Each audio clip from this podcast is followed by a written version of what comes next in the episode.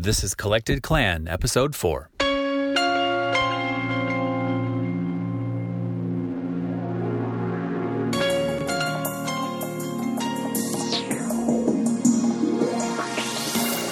And you know what it is? What I really think that it is is the there's so much beauty in randomness. Welcome to Collected Clan, the podcast about outstanding people I've met along the way.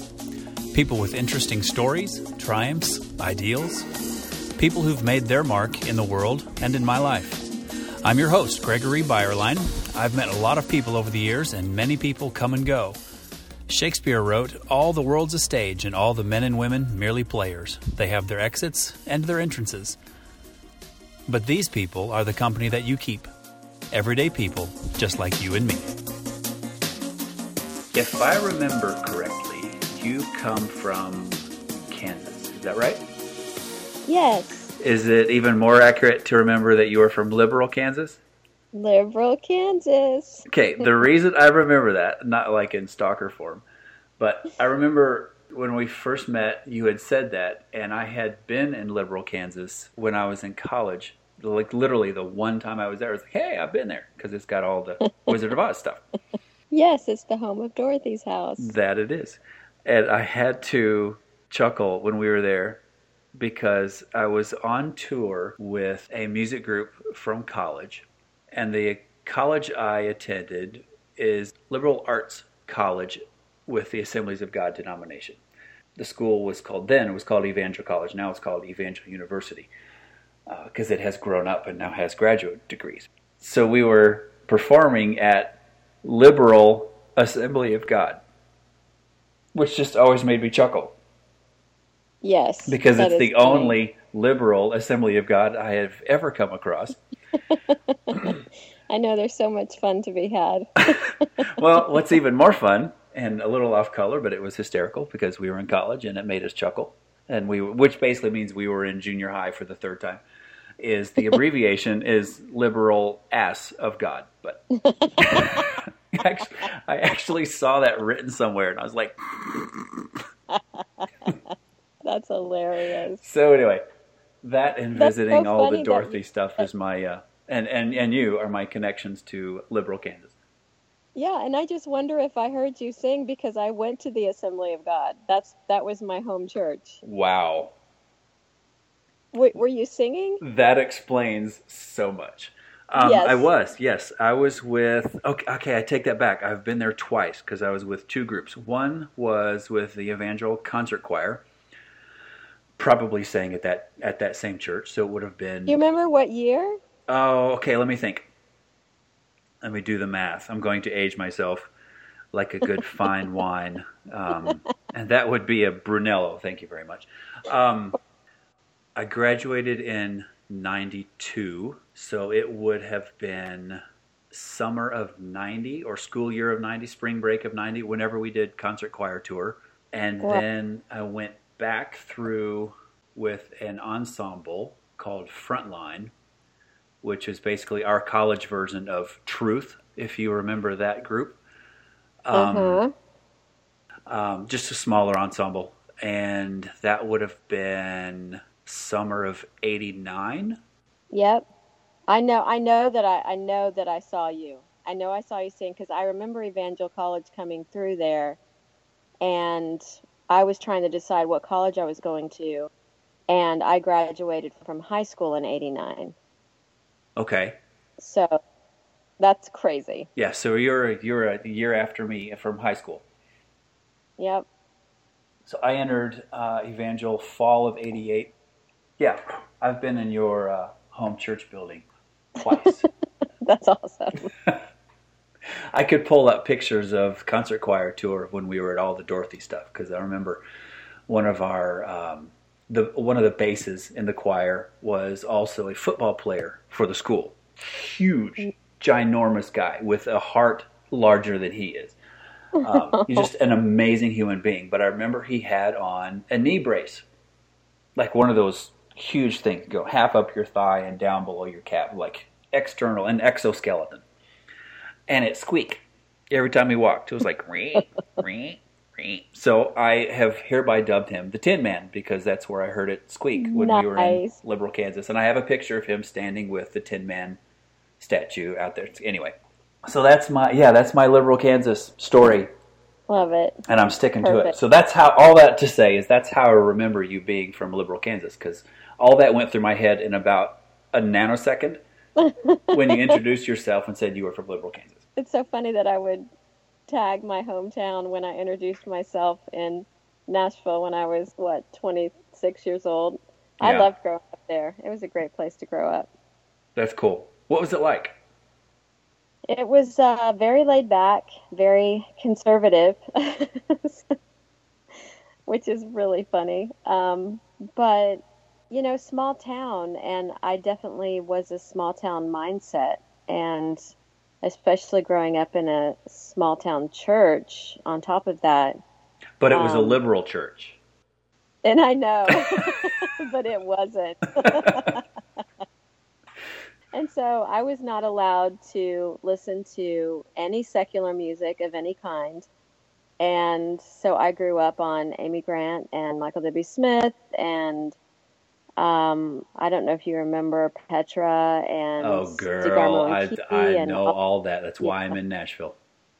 yes, that was my that was my musical upbringing. Yeah. So And depending it on the was, uh, album, was not so bad of a musical upbringing.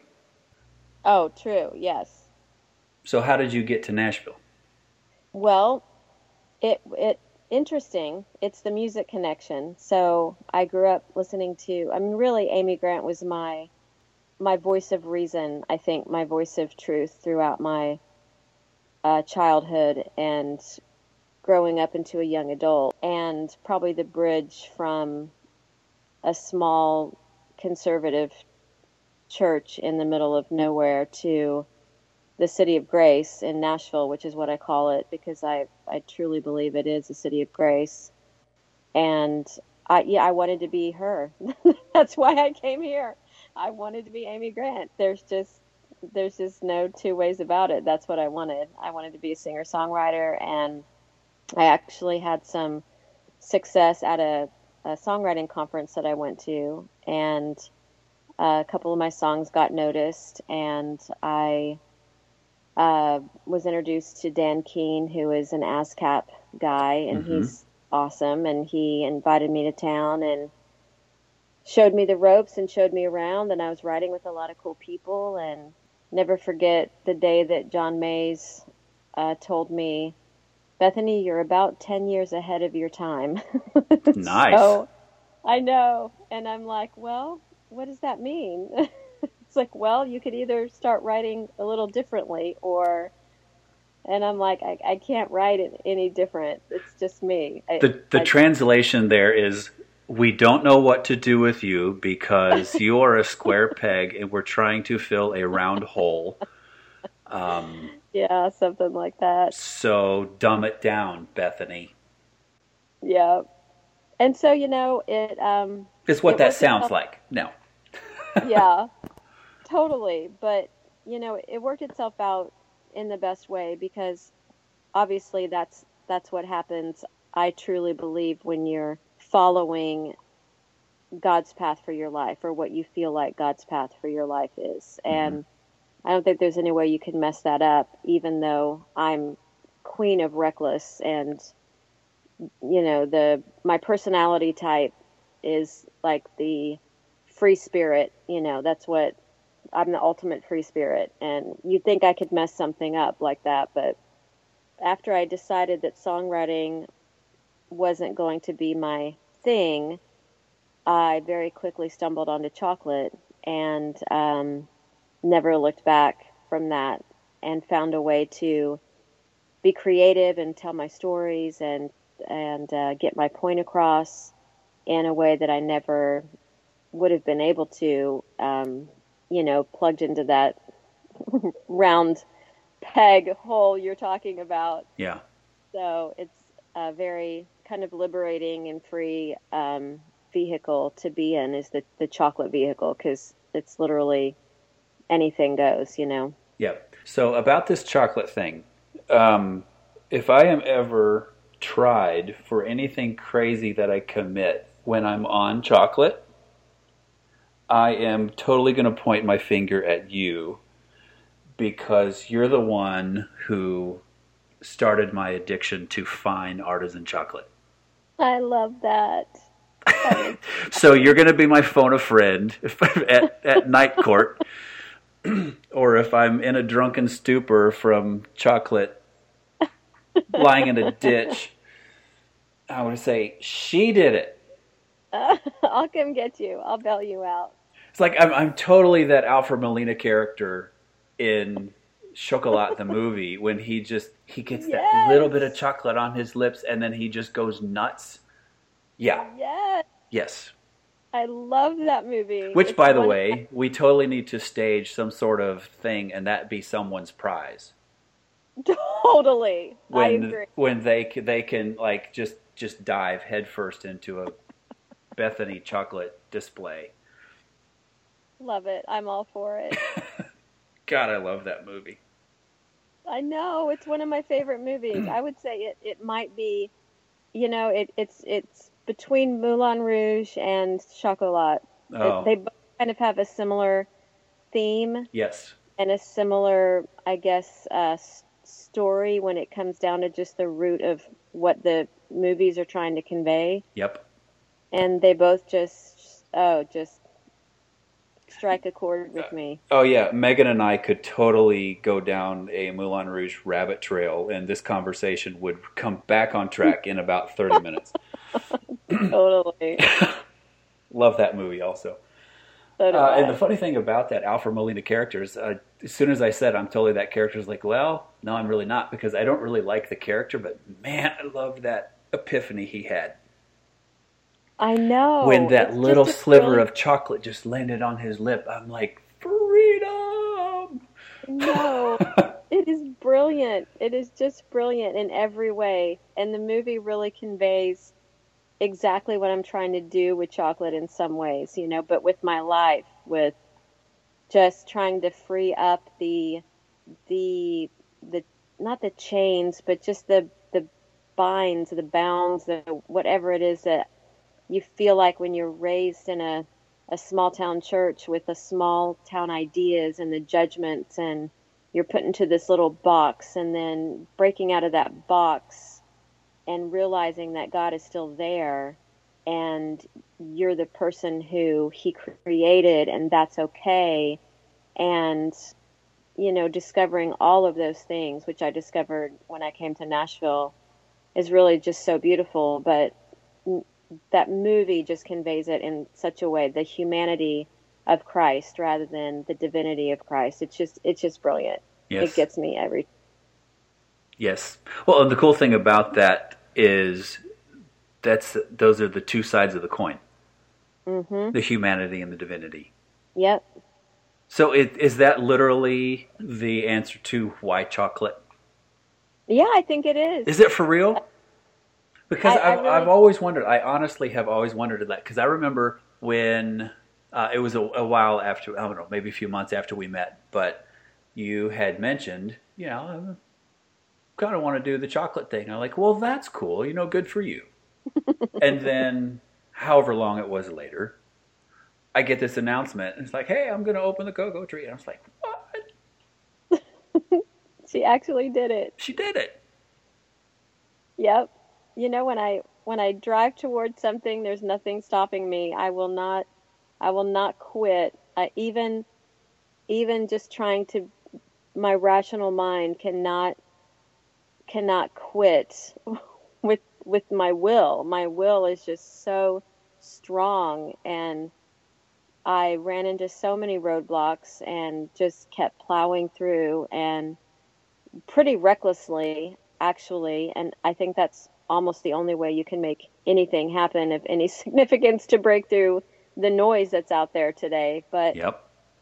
it was quite the journey, and I, you know, I wouldn't take back any of it at all because I love, I love what it's become. I love the story of it. I love, I, I love every part of it. But I guess what you were saying before is the um, humanity of Christ the reason that I chose chocolate. And and in some strange way just the way that this interview is going it's all like tying together in a way that I haven't even really noticed it before.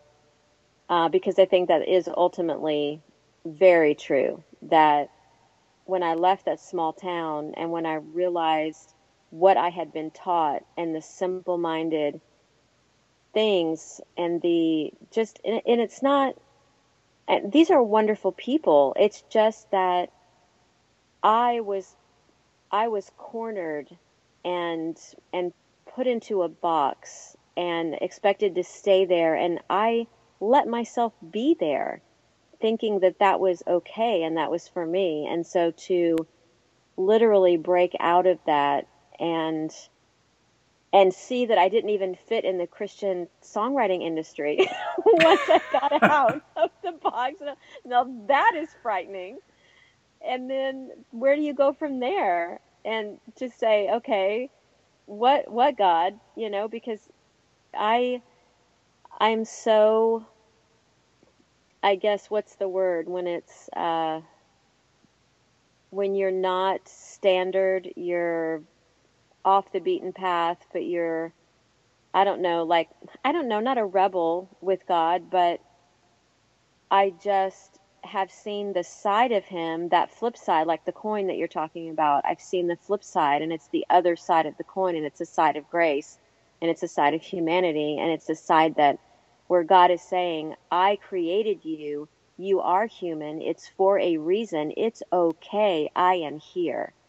And I just think that chocolate conveys that story in such a wonderful way because it's so messy and it's so delicious and it's so um, just divine and decadent and all of those things that that life can be and God gave it to us, you know, for us to enjoy.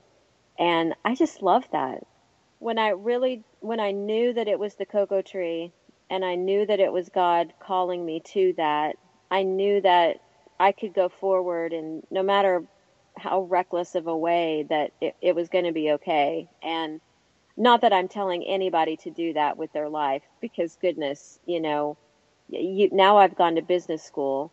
I've got my business degree and it turns out I did everything wrong. and I still might argue for what I did because in some ways, you know, they academically they teach you the right way to do it and I feel like that's the way everybody is trying to do it. And so unless you have something incredibly brilliant or incredibly innovative or incredibly good like my chocolate is, um, or or the story or something you're just you're just not going to stand out. It's just i don't know business 101 is just it's just boring. Well but, yeah it's, it's business 101 is here's a round hole. Mm-hmm. be a round exactly. peg be a round yeah. peg. And and in business school i found that i'm still a square peg which gosh darn it gregory. You're just bringing all the analogies home tonight but yes, I mean, that's the thing. I think in business school, what I learned is oh, this is what they're looking for. I can do that in my own way. But I didn't know what they were looking for. When the bank would ask me certain questions or when investors would ask me certain questions, I didn't really know what they were trying to get to the bottom of until I went to business school and then i'm like oh okay i can see like i i get it i understand i remember conversations where someone had asked me that and i had no idea what they were talking about like a swot analysis had i done a swot analysis what in the heck is that i how can how can you know that unless you go to business school or mm-hmm. read up on business with you know in the back of barnes and noble or whatever right. but it's those kinds of things that I learn. And once you know, once you can speak their language and once you know what they're looking for, then even if you are a square peg, you can at least go, okay, I know who I am, but I know what you're looking for. So I can bridge that gap and help you assimilate your world into mine, you know, and that's what I'm trying to do right now. Well, I'm glad that you have returned. Yes, me too. and it's re- it's really interesting because to be back in the exact same place that I started 14 years ago it is just crazy because it's almost like God is saying, "Okay, here you go. Start over with all the experience, the business degree. Now see what you can do." And um, I'm definitely doing things just so much different than I did the first time. And it's it's really crazy to think about, wow, I, I actually got somewhere doing it a different way and now that I'm kind of reshaping things, um, it's going to be interesting to see where that goes. Yes. So well, and the, and the and the first round it confirms that you've got some natural talent. Um, I definitely agree with that. I definitely because that because you achieved a lot in that first round. And and those of you don't know, let me try to recap this and then correct me if I'm wrong. So you started the Cocoa Tree 14 years ago in the corner of a deli in downtown Franklin. Yep.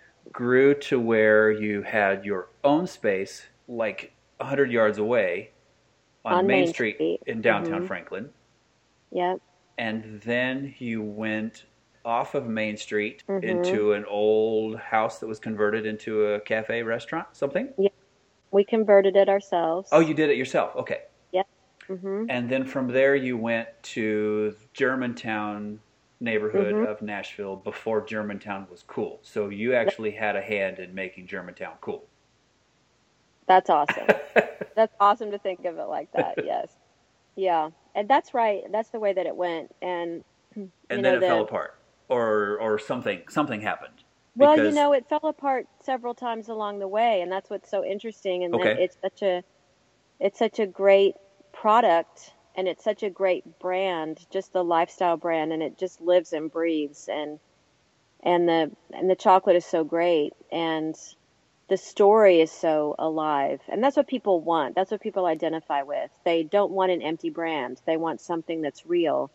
They want a person who's, you know, behind it. And you know they i think people identify with a a woman starting her own business learning how to make chocolate defying the odds going against the european model of what chocolate is and just braving the the new rock and roll terrain with my guitar and and just doing it the way that that makes sense to me and um, that's the only way I've been able to do it because I've never been able to have someone teach me.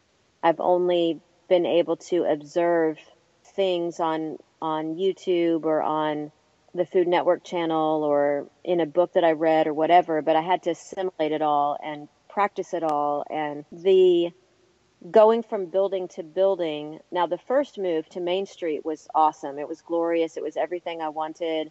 I would have stayed in that building my whole life and been successful, but the building had environmental issues, and that just goes back to a lack of um, due diligence when when you don't know anything better, and you're just like, oh, a building, great, this Right. is perfect, let's move in. But um, it turned out that the whole back wall of the building was leaking, and there was actually black mold growing upstairs where my children were living. Oh, that's right, because you guys literally moved into that building.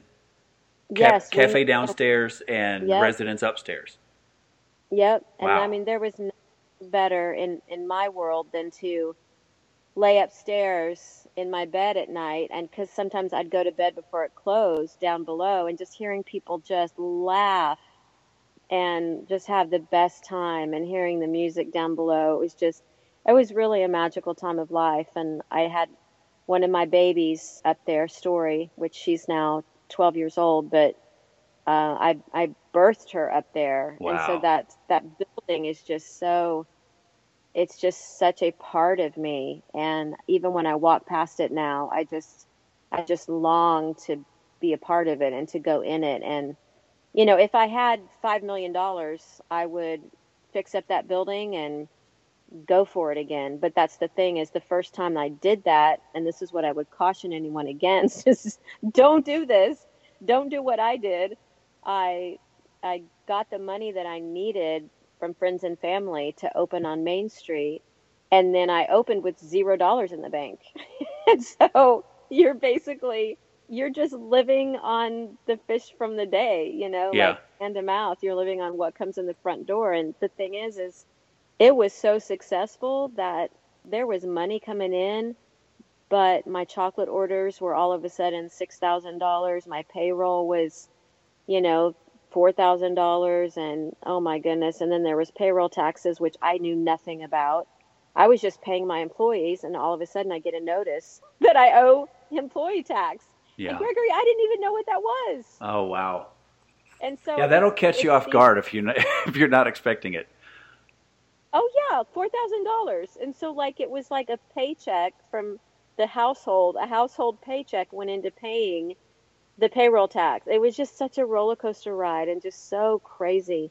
It was so successful but so reckless and I, ju- I don't know how we made I don't know how we made it through um you know alive honestly but it, you know and it's some of the best memories of my life making you know 20,000 truffles in in one weekend because we got a, a big corporate order that we had to fill and just I mean just craziness but then once we moved from that building off um, Main Street onto Third Avenue it was never the same because you just don't get the same foot traffic Yeah, And- it's it's around the corner, but it's Mhm. off the path. It's off the path. Yep. And it's just so hard to get people to go off the path. And you know, that's another thing that I've that I've learned. And then when the Franklin store closed, that's because I lost ownership. I lost um which that's an, another lesson, never do this. I sold more than 50% away because I needed money to open again on Third Avenue, and so someone else became the controlling partner, and we Mhm. just didn't agree, and things did not go well, and ended up closing it down, sadly. Hmm. But then uh, found another partner who was amazing and saw the potential and helped me open in Germantown in Nashville, and and that was so successful. Just a, a wonderful, wonderful time in life was to watch the cocoa tree flourish in Nashville in the way that it did. That was such a great space. Yeah, even we, during the we recession. loved going through. Actually, we would go to the neighborhood. Oh, we just happened to be near the cocoa tree. yeah. Darn! Oh, How'd that happen? I know.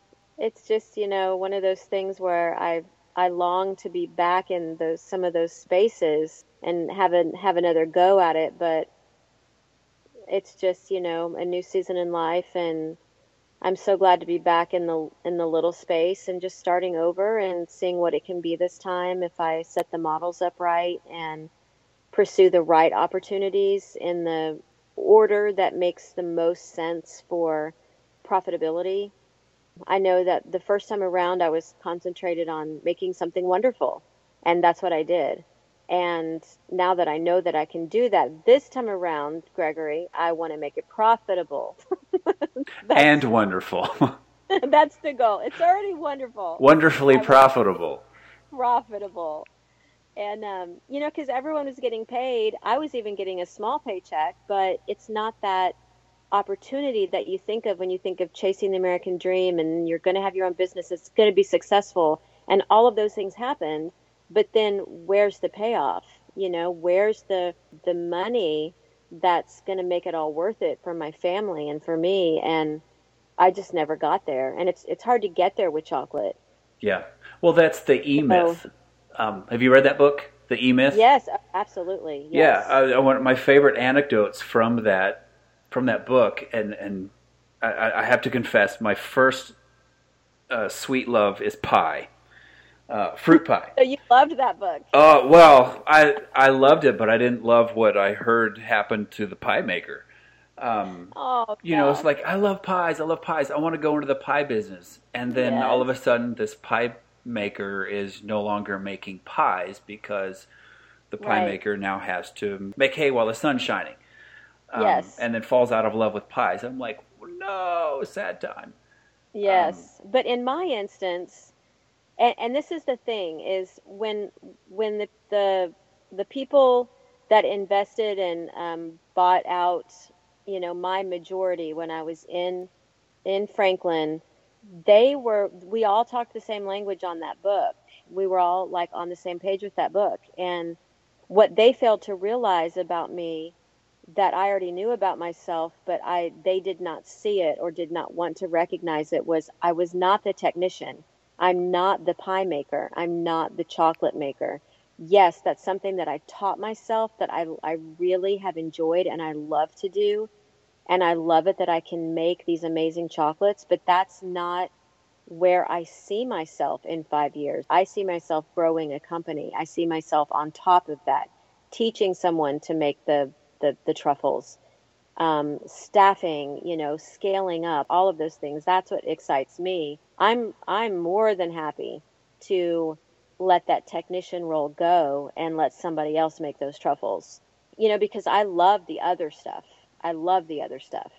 But you can't do both for sure. And that's Yeah. where like being back in the small in the small space now where I'm having to do everything again it's it it's daunting and if i didn't know if i didn't believe in what i think is coming if i didn't know what i've already seen and what i already believe that it can be i would want to quit seriously right now at this moment because it's hard.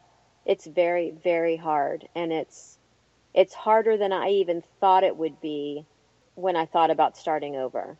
Hmm. And so I'm, you know, there are days that I'm just exhausted and I find myself just overwhelmed with the family and with everything that has to get done in in the shop. And then the truffles still have to be we still run out of truffles. And then you know how did that happen? How did we run out of bethany's? I just made bethany's you know? How did we run out of samson's? I just made samson's and to have I just keep- set those out an hour ago. yeah i mean it's just it's just crazy. And all i'm able to do is small batches. And and that's that's not where i want to be. I i don't want to be in that small batch stage. I want to be in the warehouse stage where i'm putting together a way to make them you know more more economically and faster and be able to meet the demand of a market that i know is out there.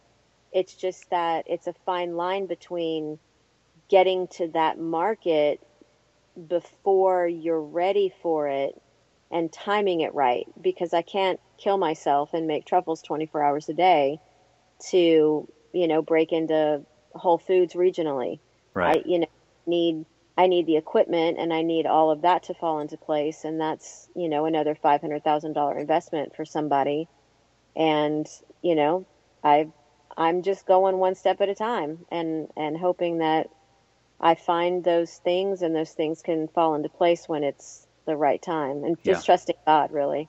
Yeah, I remember uh, back in, well, I'll call it phase one, um, after my chocolate addiction was deeply rooted into my soul. I went to Chicago and we were walking along this part of town. I, and, and I honestly don't even remember what the area was called, but it was a, it was kind of a northern version of Franklin Main Street, but it wasn't southern. It was northern. Mhm. Um, yep. I You know, there there was a movie theater, there were coffee shops, there were restaurants, there were clubs, there there were little boutiques and all this stuff, and there was a chocolaterie there.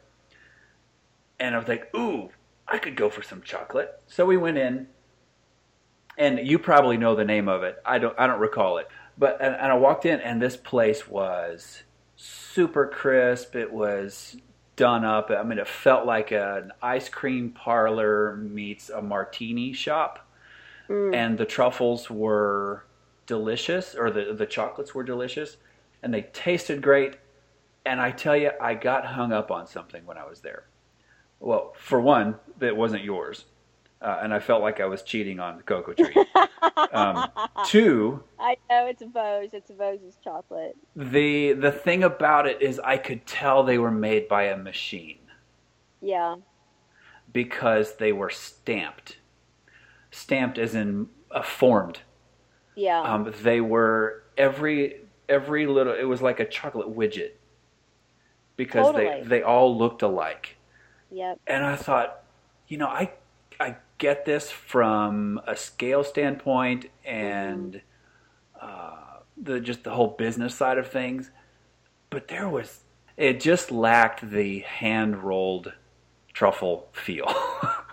Yeah. and that was easily ooh, 10 12 years ago and that, I mean, it has stuck with me that's what i think of when i Mhm. think about going to that chocolate shop Yep. Aside from i was there with you know, my, my great friends and all this stuff and it was delicious but i was like mm, give me give me a cocoa tree truffle like now Yeah. And you know what it is? What I really think that it is is the there's so much beauty in randomness and like you know like in nature how leaves will fall to the ground and it's not manufactured, it's not mass produced, they just fall wherever they want and it's beautiful. yes and that's how I do my truffles is one at a time. They're they're every single one of them is random because they're hand rolled, so it's never perfect.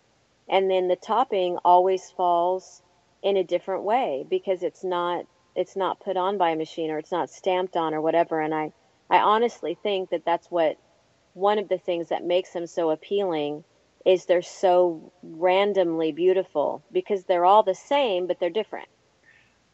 And so there's just something about that that I think is is worth something. There And- really is, and and Yeah. that that imperfection, that randomness, that Mhm. uniqueness, we will Yeah. call it, the good meaning of a snowflake, not the Yeah. negative social term that it has become, but the uniqueness of just the single that will never be done again Mhm. in the exact same way. exactly. That's how I feel about an aspect of photography w- when it comes to retouching. I know how to retouch pores off of a face. I know Mhm. how to resculpt a face. And I've done it. And it bugs the crap Yeah. out of me. I do it to a degree now, but not near the degree that I can Mhm. or that I used to. And one of the reasons I don't shoot that that clientele is because no, there's there's beauty in the imperfections yes. and there's a uniqueness in the imperfections and it it just it really bugs me. So now hmm. now my thing, and I, I don't want to turn this about me, but I just want to, want to finish this analogy. Now my approach to retouching is if it's a blemish, temporary blemish that's going to be gone in a day or two, I'll take it off. yeah, Easy peasy. a- because nature is going to do that also. yeah. That skin blemish is going to heal Yeah. and the real beauty is going to be restored. Yep. But you know, when somebody comes in and wants me to, hey, can you can you can you give me like a little tummy tuck or a facelift or whatever? I'm like, yeah, Yeah. but no, Totally. because that's not who you are. Yep. That's so true. I'm glad you do that. And you know, I think, um, you know, just to bring that back around, I think that that's largely one one thing that I've done right. And I know, like Taylor Swift, which I'm a huge Taylor Swift fan because she's just incredibly brilliant, and she has this new song on her new Reputation album but it's um, she says I did one thing right. I got one thing right. Like, and she she's very uh, with her lyrics. She's she's very picky, and she would never repeat something twice unless she really wanted to. But she got one thing right, and and I just so identify with that because I feel like the one thing that I have gotten right all along is I was myself through this whole process with um, the integrity of who I am approaching the chocolate has never changed because it can't change because it's who I am. And so it's like there, there's there's no way that it will change because it's my perspective and I stay true to that. And so it, it's truly like an artist approaching, uh, you know, a canvas or or any any artistic medium. It's just that I'm doing it with chocolate and and flavor, and um, and it's so rewarding, but it's and it's so um, it's so I guess fulfilling because nobody can take that away from me. I I can make those choices, and um, I think that that's been such a, a healing thing for me in my lifetime because you know again we go back to liberal Kansas and the way that I was raised and when when people are telling you all the time that you're wrong because of ways that you're thinking um, and, and things that you say that are that are too compassionate or too merciful, or maybe you thought God was supposed to be one way and people are telling you no, and you know, and that you, as a young kid and a young adult, you just take those hits and you don't you don't really have the ability to stand up for yourself and to know where the truth is. But you know, as as an adult and as I've grown into uh, chocolate and my my journey with chocolate has been so entwined with my journey with God, and I've learned so many things about God through chocolate because if we open ourselves up to God, He will teach us in whatever our vocation is, whatever our career is, whatever our interests are. If we just open ourselves up, God is right there to to make all the analogies for us. And I think that just learning to be myself with chocolate has been just the best journey of the best journey of my life besides having children and watching the children grow and being a mom but it's just that one thing right kind of thing that I come back to that I I'm looking forward to seeing where that goes on this, you know, phase 2 of the cocoa tree. Well, I think you'll see it. I hope so. I really do. I hope so. You know, I, mean, I you, don't. I you, don't. you saw it, or at least hints of it, in the first round. Oh yeah. There's really no reason that it can't come around again, Yeah. or I or mean, you can't make decisions that lead to it being able to come around again, or recognizing it as it happens, or making it happen, um, right. or all of the above. Yeah. Right. Exactly. Just making it happen. And then I've always told my children know this, and that they they have already they've already passed this wisdom along to other other people, and it's really not wisdom, but it's really funny because it's what I've taught my children and my oldest that you know Jessie Lyric.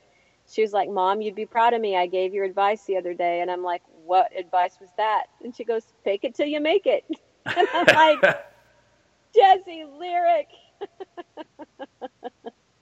but she said, No, mom, that's what you taught me. And it's right. You just got to get out there and you just got to fake it till you make it. And It- I'm like, it- yes, and and it- it's funny you mentioned that because um, my mentor from college, who incidentally is the reason I am in Nashville, his motto is drum roll,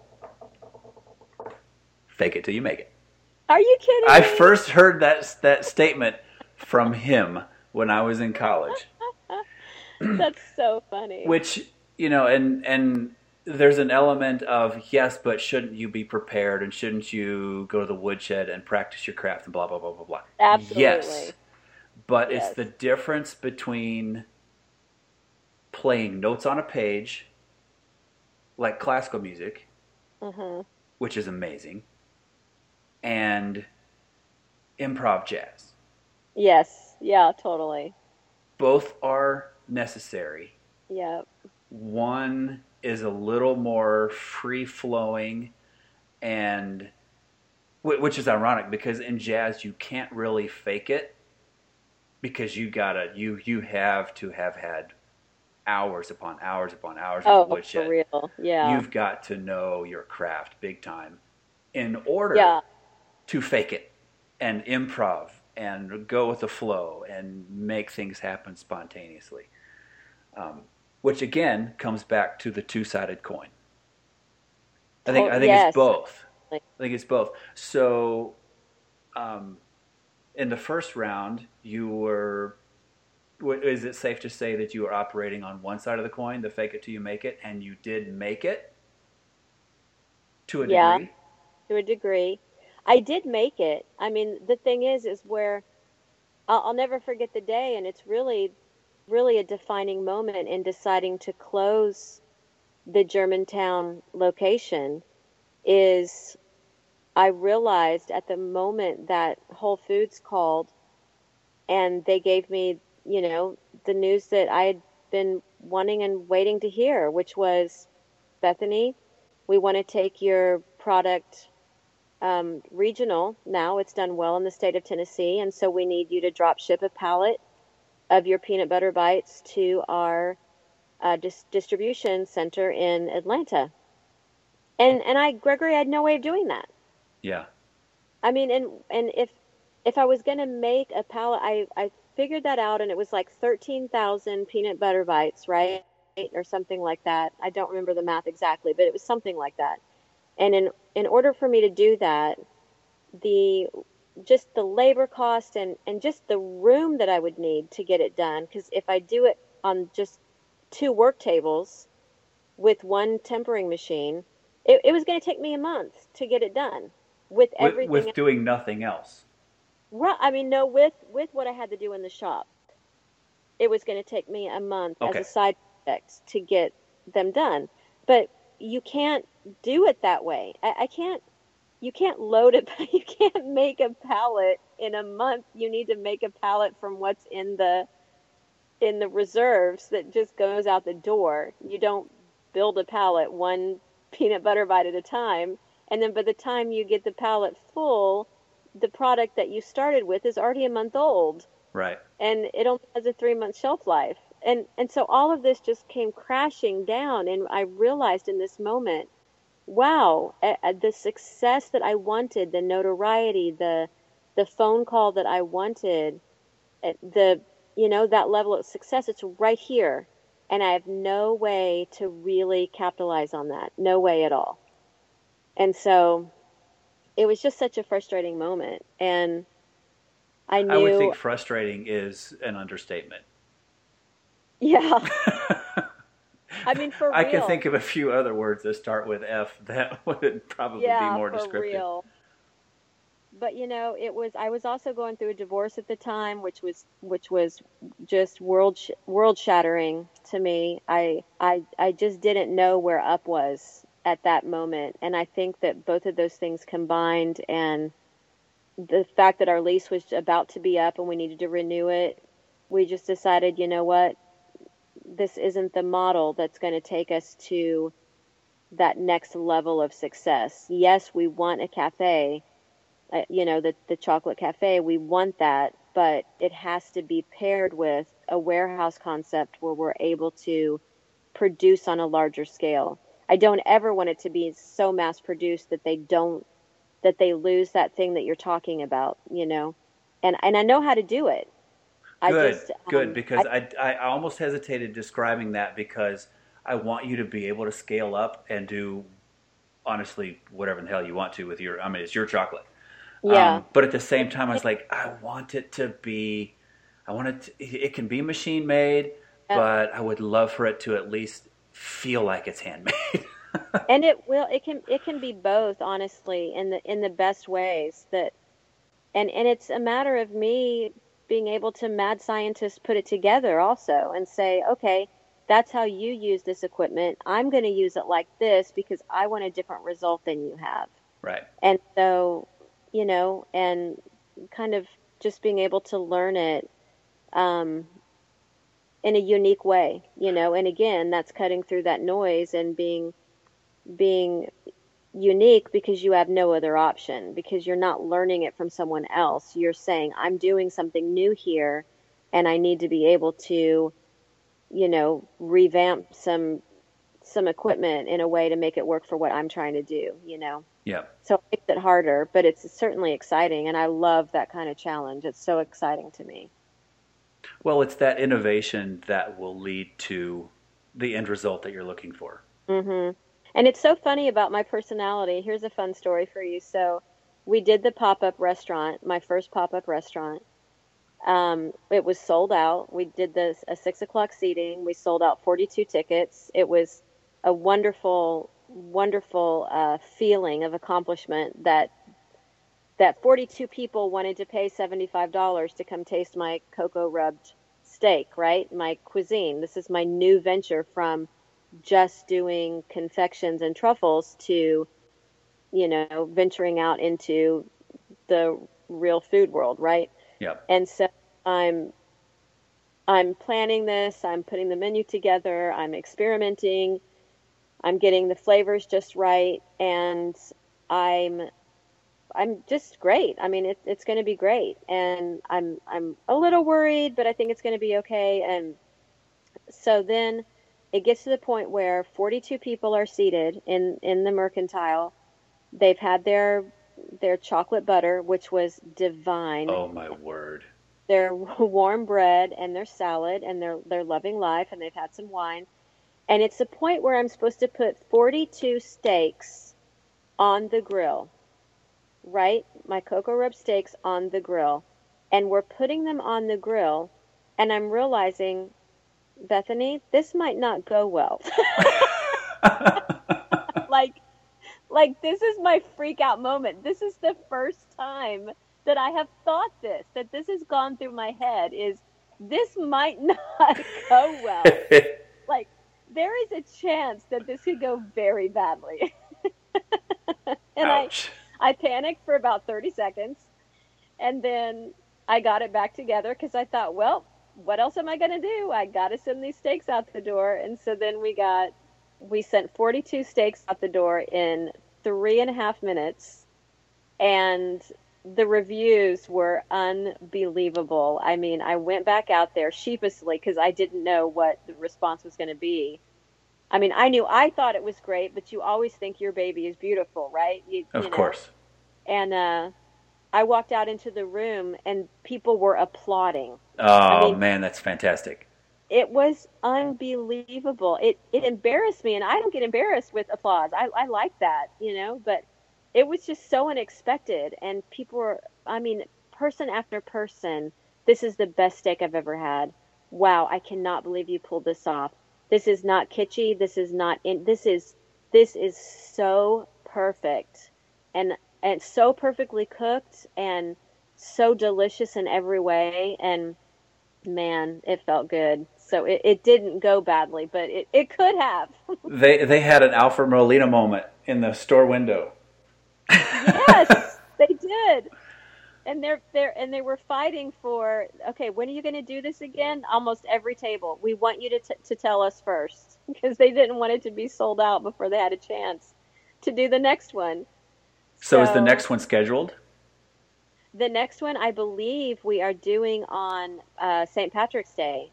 That's March 17th. I believe it's a Saturday evening, and we want to do some kind of colloquial, fun, like beer, um, beer paired with chocolate and some chocolate cuisine. I don't have my head wrapped around it yet, but I know it's going to be really fun and really good. So, um, I, I believe we've already put it on the books with Graham in the Mercantile, but we haven't um, done any publicity for it yet.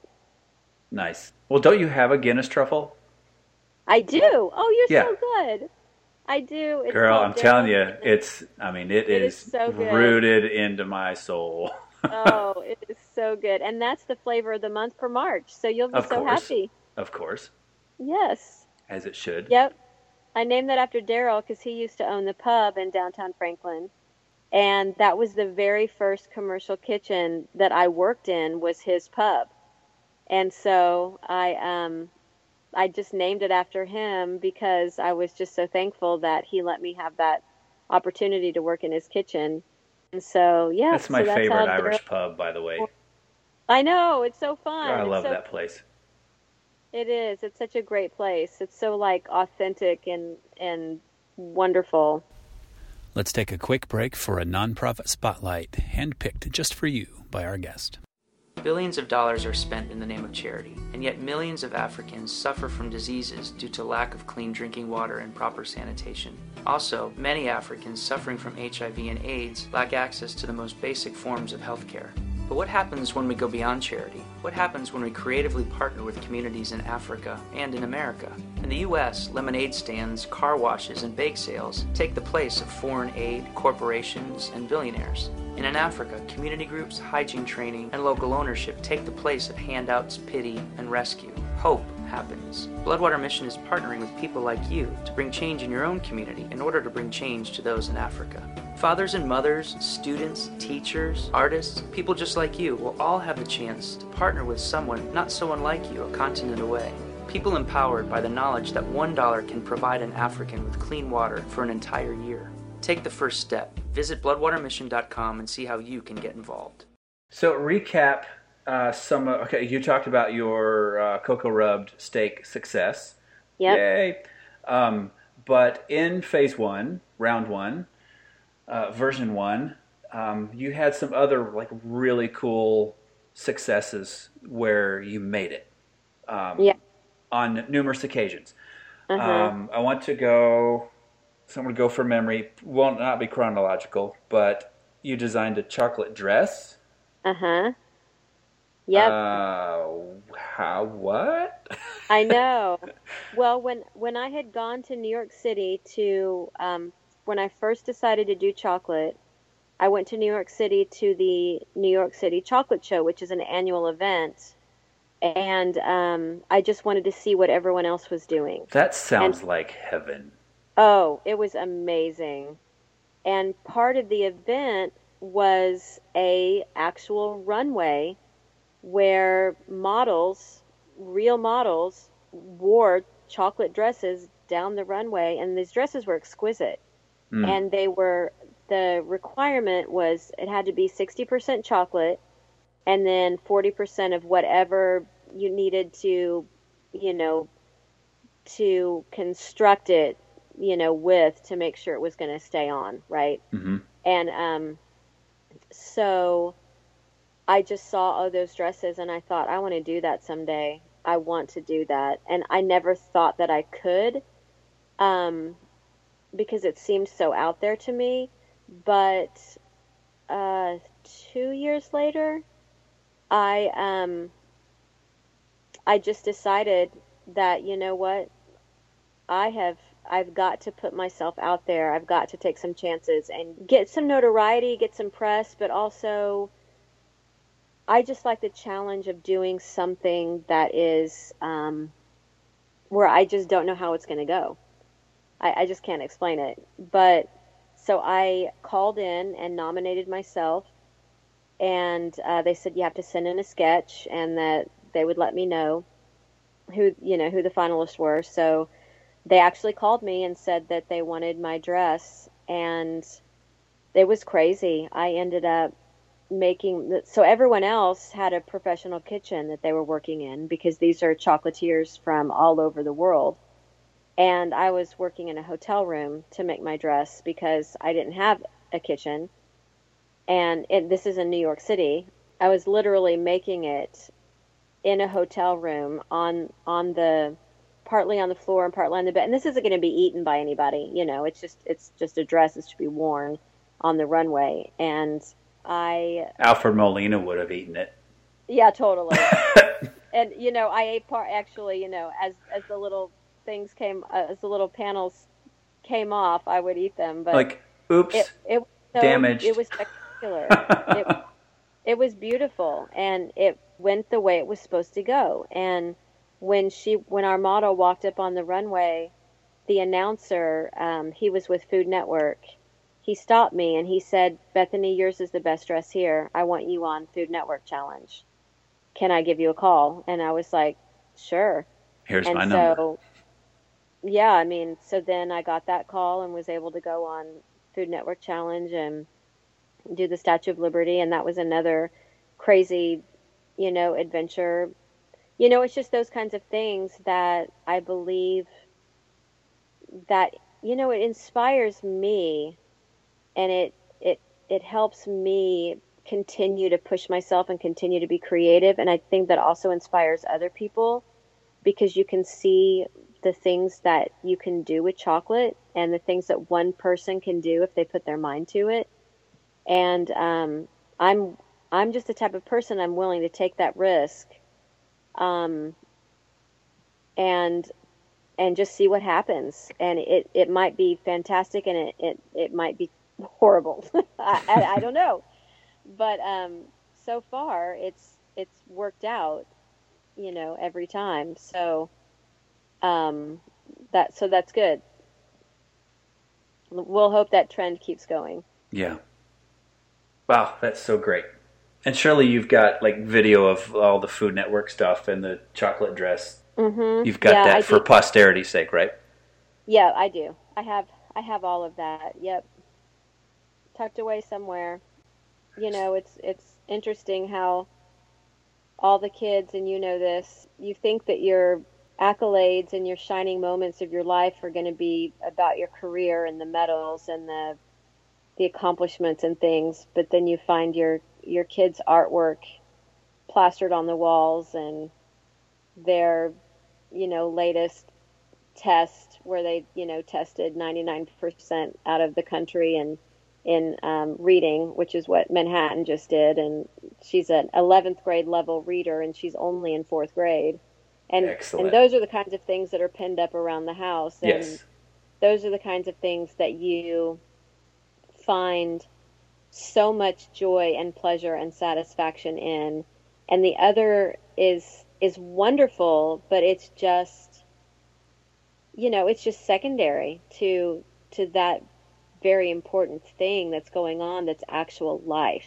Hmm and I'm just so glad that I'm connected to my life in such a way that I didn't lose my children and I didn't lose all of those wonderful days and, and, and moments with them because I went off and chased a career that, you know, took me someplace away from my away from my kids. You know, I've balanced it every step of the way. I've said, no, I'm not doing that because I have a, a kindergarten graduation that night, and that's more important to me. And, you know, making those choices and being able to make those choices, I think, is the reason why you want to be a small business owner. You know, it's why you want to have your own business, is so you can be your own boss. But it's also just so important to never lose sight of the fact that you have a family that's growing right under you, right under your wing, and and the time just flies, and and you can blink and miss it. And so, just taking every opportunity to to champion the kids and their accomplishments has been really a greater joy, if that could even be possible, than than the cocoa tree for Yeah. me. It, it definitely flies by. My oldest is eight. Uh, she turned eight in the end of September. And sometime in the month of October or November recently, she said something just conversationally. And she said, Daddy, for my ninth birthday, and then she went on and completed the sentence. But all I heard was, Daddy, for my ninth birthday, and I'm like, nine. I know. That's halfway to 18. yes. And it goes Oh my word, we are halfway to launch. Well, Yeah. technically we're not. We're halfway plus a year because she had just turned eight. It was just this massive reality check. mhm. I was like, Daddy, for my ninth birthday, I was like, oh, wow, it goes so fast. So fast and you can't get those years back. And you know one thing that's so rewarding about the cocoa tree and chocolate is they can be right there. You know i i teach them things. They they're able to be there with me. And you know that's that's wonderful too is to have a, a business that your kids can grow up in you know?